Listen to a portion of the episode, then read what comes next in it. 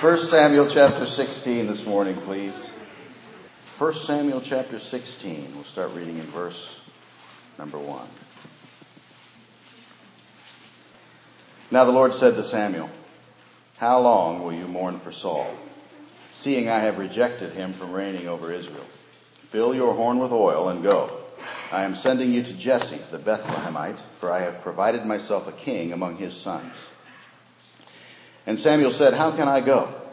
If Saul hears it, he will kill me. But the Lord said, Take a heifer with you and say, I have come to sacrifice to the Lord. Then invite Jesse to the sacrifice, and I will show you what you shall do. You shall anoint for me the one I name to you. So Samuel did what the Lord said and went to Bethlehem, and the elders of the town trembled at his coming and said, Do you come peaceably? And he said, Peaceably. I have come to sacrifice to the Lord. Sanctify yourselves and come with me to the sacrifice. Then he consecrated Jesse and his sons and invited them to the sacrifice. So it was when they came that he looked at Eliab and said, Surely the Lord's anointed is before him. But the Lord said to Samuel, Do not look at his appearance or at his physical stature, because I have refused him. For the Lord does not see as man sees.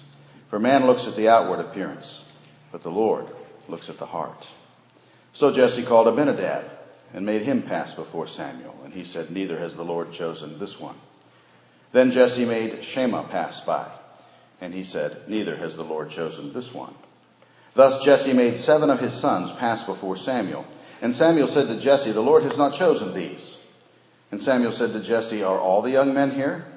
Then he said, There remains yet the youngest and there he is, keeping the sheep. And Samuel said to Jesse, Send and bring him, for we will not sit down till he comes here. So he sent and brought him in. Now he was ruddy, with bright eyes and good looking. And the Lord said, Arise, anoint him, for this is the one. Then Samuel took the horn of oil and anointed him in the midst of his brothers. And the Spirit of the Lord came upon David from that day forward. So Samuel arose and went to Ramah. Let's pray. Father God, we thank you for your word. We thank you, Father, that every word of it is inspired. It's profitable for doctrine, for reproof, for correction, for instruction in righteousness, that we may be complete, mature, perfect, thoroughly furnished unto all good works. And so we pray this morning as we turn our attention to it that, oh, Father, you would, first of all, uh, fill me with your spirit that I might teach. Fill us all with your spirit that we might hear and uh, speak to us today. Lord, we believe in the Holy Spirit and we pray for His, His uh, uh, empowering, uh, His uh, help today during this time as we begin, Lord, looking at this such an important character in the Word of God. I pray, Lord God, we do it justice, and I pray, Lord God, we learn from Him. And we pray in Jesus' name. Amen. His name means beloved. Beloved.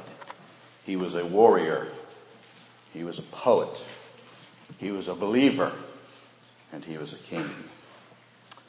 Lord willing, for the next few weeks, we're going to study just a few lessons from the life of David. And before we do that, though, I think it would be helpful for us to understand just kind of where this fits into the history of the Bible, the history of the Old Testament. So just uh, a couple of quick reminders. You'll recall that when God had led the children of Israel out of captivity from Egypt, that he led them out under the leadership of a man by the name of Moses. Moses led them to the promised land, but he didn't lead them into the promised land because they rebelled. And God said, all right, fine, you're going to wander in the wilderness for 40 years until those of you who rebelled drop in your tracks. And of course they did. Moses also died and did not lead them into the promised land. At the end of that 40 years, there was a man by the name of Joshua and Joshua led the children of Israel in, over the promised land, into the promised land of Canaan, and into the conquest of the same. You can, of course, read about Moses in the first five books of the Bible. You can read about Joshua in the book that bears his name. And then after Joshua passed off the scene, came a period of time that is referred to as the time of the judges. And that time is also, uh, you can also read about that in the book that bears that name, the book of Judges in the Old Testament. It was a time of of uh, very little leadership. It was a time when God's people would serve him for a while and then they would fall away and disobey and rebel and God would uh, send them into captivity somewhere or punish them in some way and then he would raise up a judge to deliver them when they came to their senses and repented, and that cycle repeated over and over and over again throughout the book of Judges. It was a time when there was no king in Israel, but every man did that which was right in his own eyes. That actually is the key verse for the book of Judges, repeated all throughout the book. But eventually there came a day when the children of Israel cried out to Samuel the prophet, and they said, We want to be like all the other nations. We want to have a king. All of them have kings. We want to have a king. And at that time, Saul was anointed king. But if you'll remember, Saul rebelled, rebelled against the Lord, and uh, God removed him from the uh, throne and sought another to take his place. God said in 1 Samuel chapter 13, Now your kingdom shall not continue. The Lord has sought for himself a man after his own heart, and the Lord has commanded him to be commander over his people, because you have not kept what the Lord commanded you. And so God sent Samuel to Bethlehem, to the house of Jesse, to anoint the next king. And so we come to our scripture for today. And we meet David. David, the eighth son of Jesse.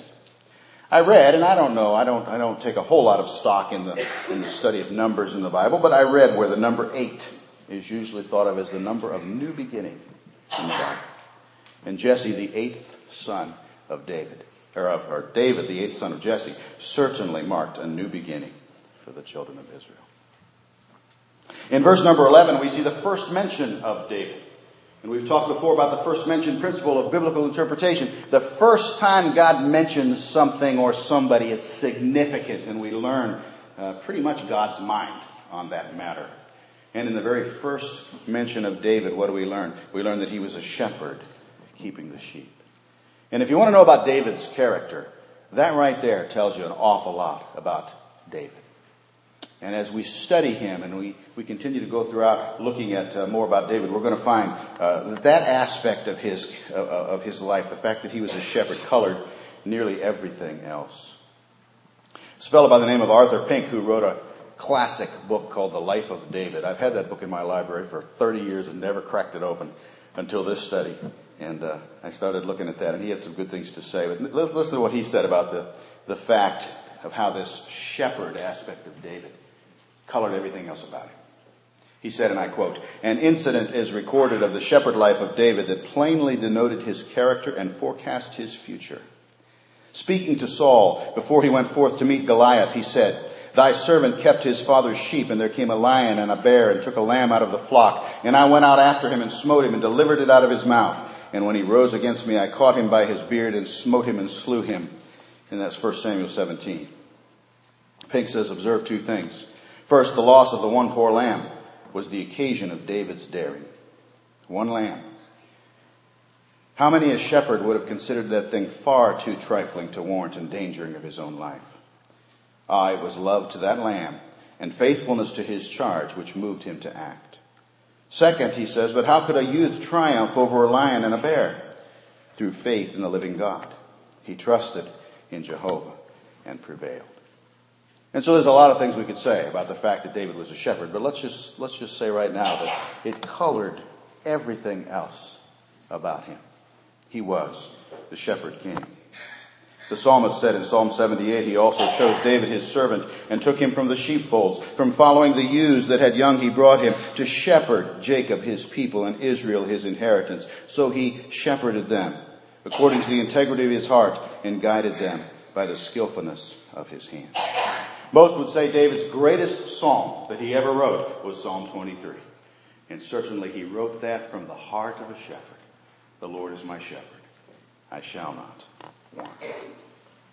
Well, as we look at what we can see here about David, we, we learn some things. One thing that you can't really see here, we know he was young, but we don't know how young. Josephus says that David was 10 years old here. Uh, most other sources that I saw said he's probably more like 15 years old here, but nonetheless, he was still a child. He was young in this particular chapter.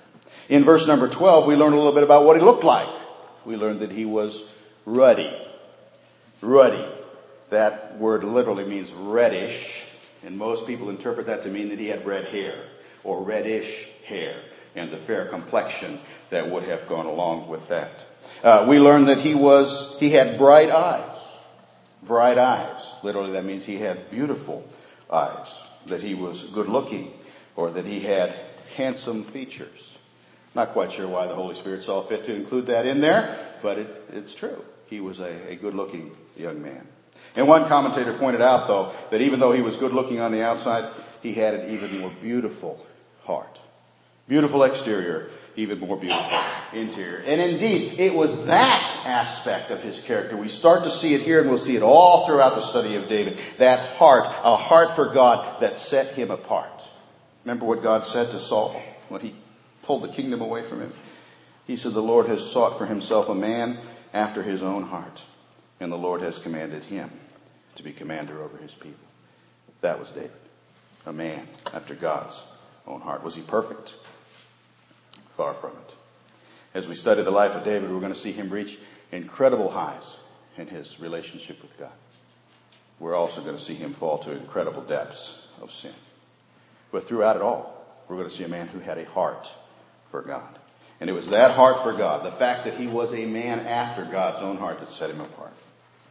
One person said it like this. He said, like us, David was a man who often failed, who was subject to temptation and to sin. Like us, David knew despair and fear, doubt and loneliness, but like us, David had a personal relationship with the Lord and found in that relationship the secret of living above and beyond his potential.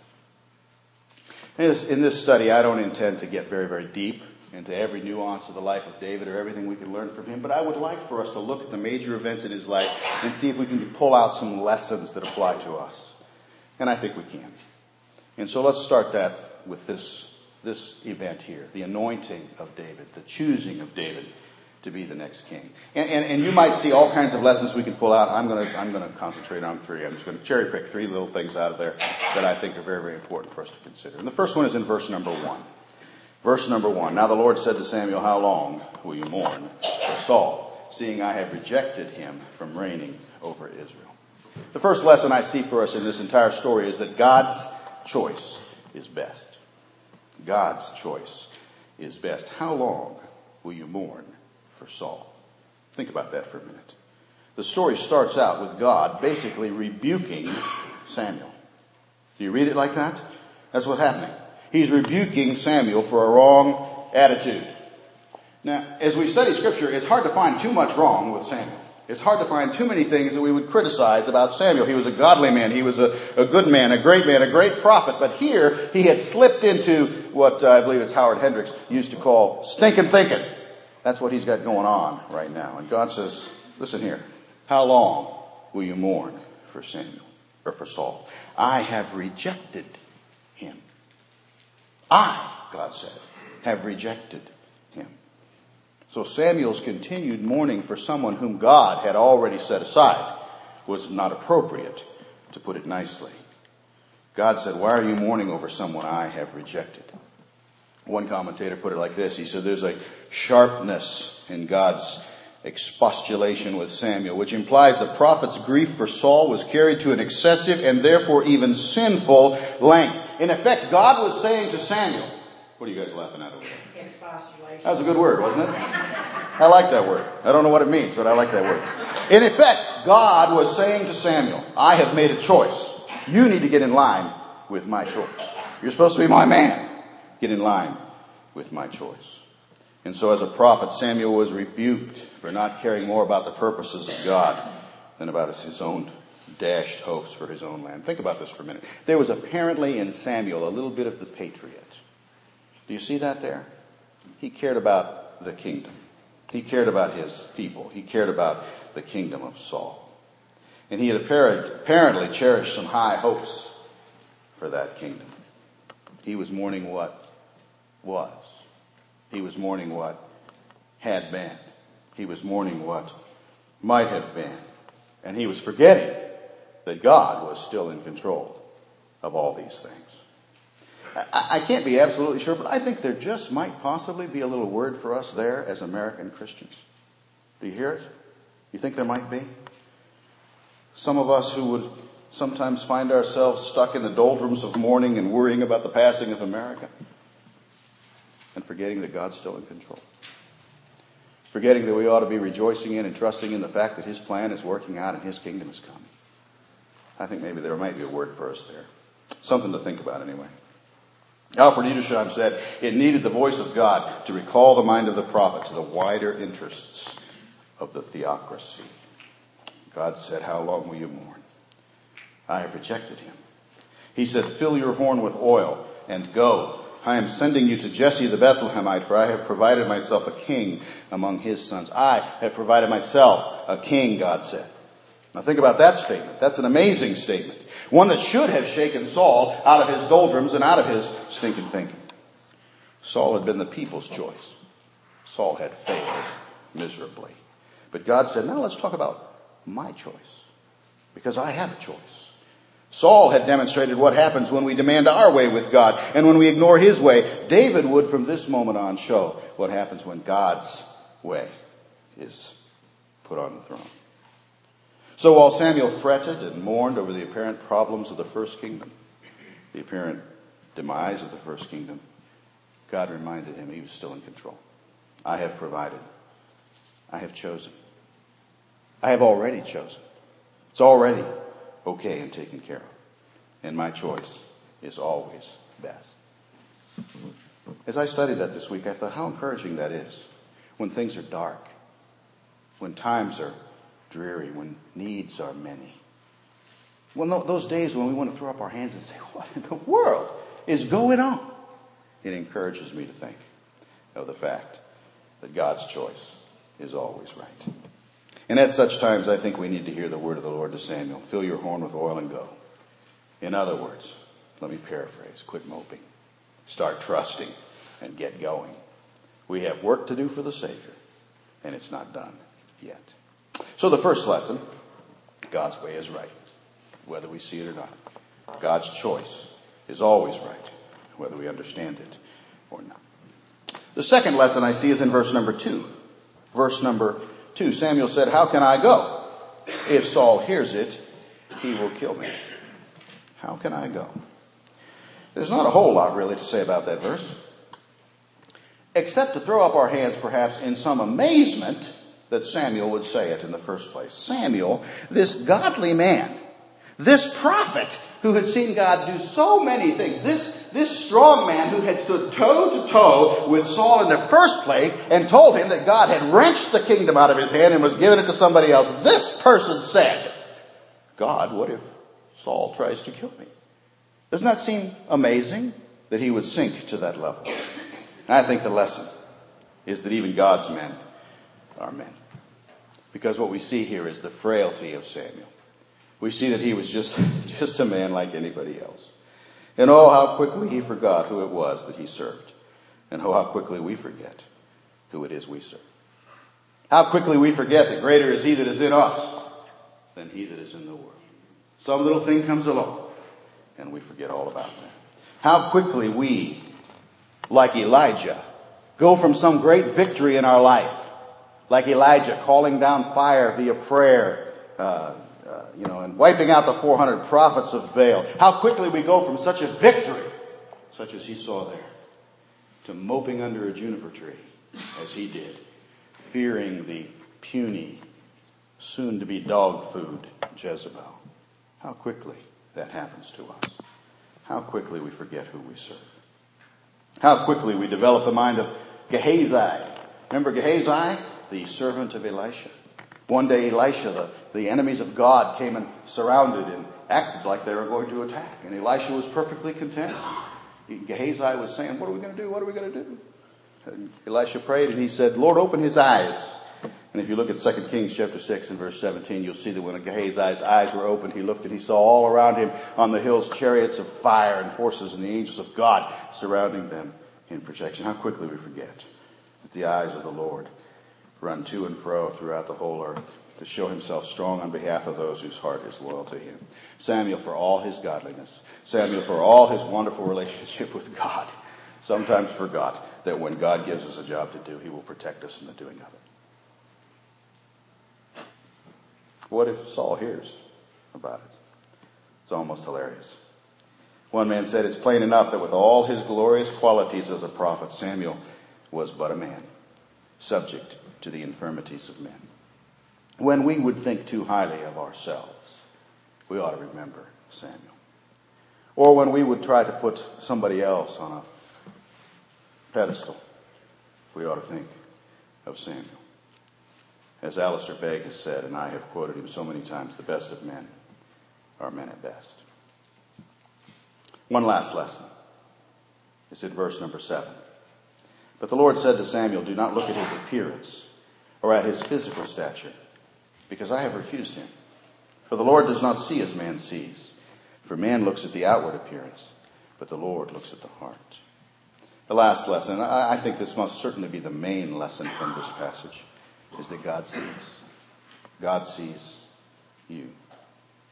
If we back up to verse number six, we see that Samuel here, as he's going to anoint the king, the first thing he does is he defaults to the same criteria that he used the last time around. Have you noticed that? Verse number six. So it was when they came that he looked at Eliab and said, surely the Lord's anointed is before him. The criteria that he had used before, if we were to go back to 1 Samuel chapter 10, we'd see that Samuel said to all the people, do you see him whom the Lord has chosen? Speaking of Saul, that there is no one like him among all the people. So all the people shouted and said, long live the king. In another place, the Bible says that Saul stood head and shoulders above everybody else. So here was a guy who had the bearing of a king. Here was a guy who looked like a king. Here was a guy who had all the outward qualifications of a king. To the eyes of men, and even to the eyes of Samuel, he said, here's a guy, this must be a king. And so his first instinct, when he comes the second time around and God says, go and anoint this person king, his first instinct is to take one look at Eliab, who apparently towered above him, who apparently had some impressive physical attributes, because he looked at him and he said, surely the Lord's anointed must be before him. And yet in verse number seven, can you not almost hear God incredulously saying, what? Can't you hear it? Can't you hear God saying, no, no, this is not the one that I have appointed. Were you not paying attention the last time around, Samuel? Those qualifications didn't work the last time, and they're not what we're looking for this time. Saul had been a wonderful example of outward appearance coupled with inward unfitness, and such an example one time should have been enough. But Samuel still had a little bit of problem with that. God says, don't look that way. The Lord does not see as man sees. Man looks at the outward appearance, but the Lord looks at the heart. What's the lesson? What's the lesson for you and me? The lesson for you and me is that God sees me. God sees you. And when I first thought about that, the, the thought came to my mind, well, God sees what I do. And that's true. He sees what you do. Isaiah chapter 40 says, Why do you say, O Jacob, and speak, O Israel, my way is hidden from the Lord, and my just claim is passed over by my God? Have you not known? Have you not heard? The everlasting God, the Lord, the creator of the ends of the earth, neither faints nor is weary. His understanding is unsearchable. It's a great verse. Isaiah chapter 40 is a great chapter. And that verse says some wonderful things. It contains the wonderful thought that our God never gets tired. Hallelujah.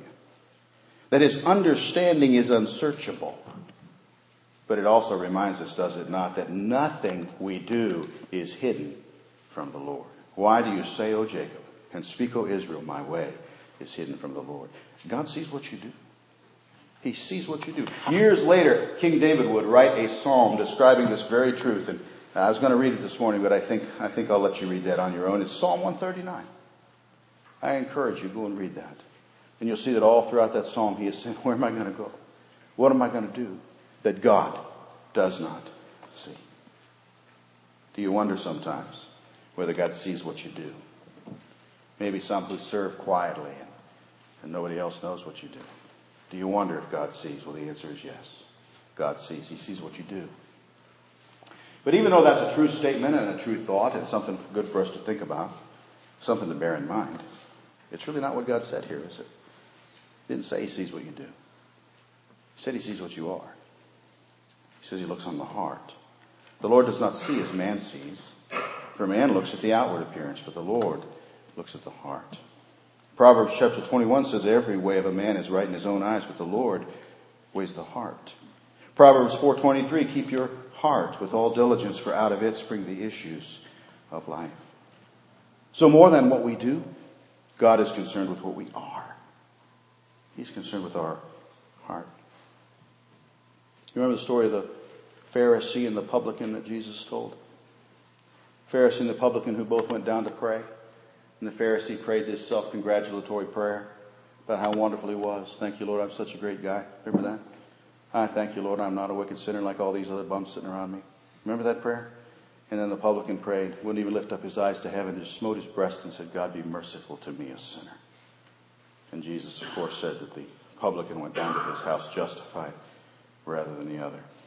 But the point of the parable, I don't think, was what they did. It was what they were. It was a contrast in hearts. God saw them both. God saw the wicked, rotten heart of the Pharisee. God saw the right heart of the publican. In our text, we're at the very beginning of David's life. This is the first time we have met him, and we'll see uh, the Bible takes us all the way to the end of his life. And once we get to the end, we're going to hear him charge his son Solomon. And listen to what he says to Solomon at the very end of his life. He says, As for you, my son Solomon, know the God of your father and serve him with a loyal heart and with a willing mind, for the Lord searches all hearts and understands all the intents of the thoughts. And Solomon's going to take it to heart. He's going to remember those words. And then there's going to come the day when Solomon is going to be uh, standing there getting ready to dedicate the great temple that has been built. And in his great prayer at the dedication of the temple, he's going to say, Here in heaven, your dwelling place, and forgive and act and give to everyone according to all his ways, whose heart you know. For you alone know the hearts of all the sons of men. The prophet Jeremiah, the Lord speaking through the prophet Jeremiah would say, I, the Lord, search the heart. I test the mind even to give every man according to his ways and according to the fruit of his doings. Do you hear it this morning? Do you hear the word of the Lord this morning? God sees you. God sees what you are. He sees your heart. And so the question has to be raised. What does he see? What does he see? Quoting from Arthur Pink again, he says, Ah, reader, this is a solemn and searching question. It is at your hearts the, the Holy One looks. What does he see in you? A heart that has been purified by faith? A heart that loves him supremely? Or a heart that is still desperately wicked? What does he see? You know, it is quite possible and common to be able to fool other people. Very simple, very, something we see all the time. Remember old Captain Penny? How many of you remember Captain Penny?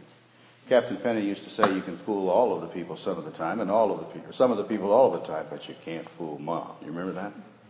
I always thought that had been a much greater quote if he'd have just changed that last word to God. Just think about that. It is true. You might be so good that you can fool all of the people some of the time.